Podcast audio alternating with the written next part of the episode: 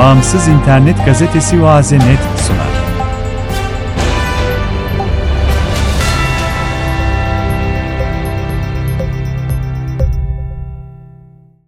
Şapsı flamasının Tiflis'ten Adıge'ye getirilmesi üzerinden 95 yıl geçti.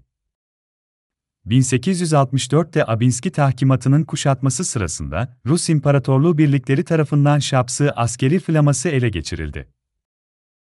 Rama, Tiflis Devlet Müzesi'nde muhafaza edildi.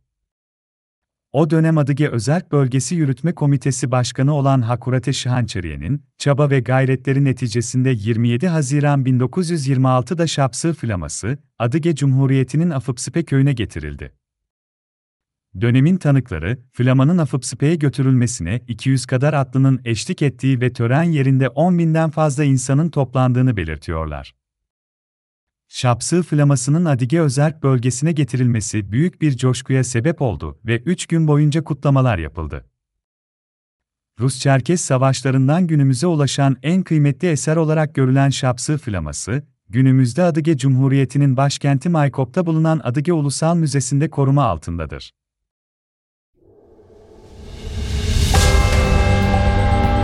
Bağımsız İnternet Gazetesi Oaze.net sundu.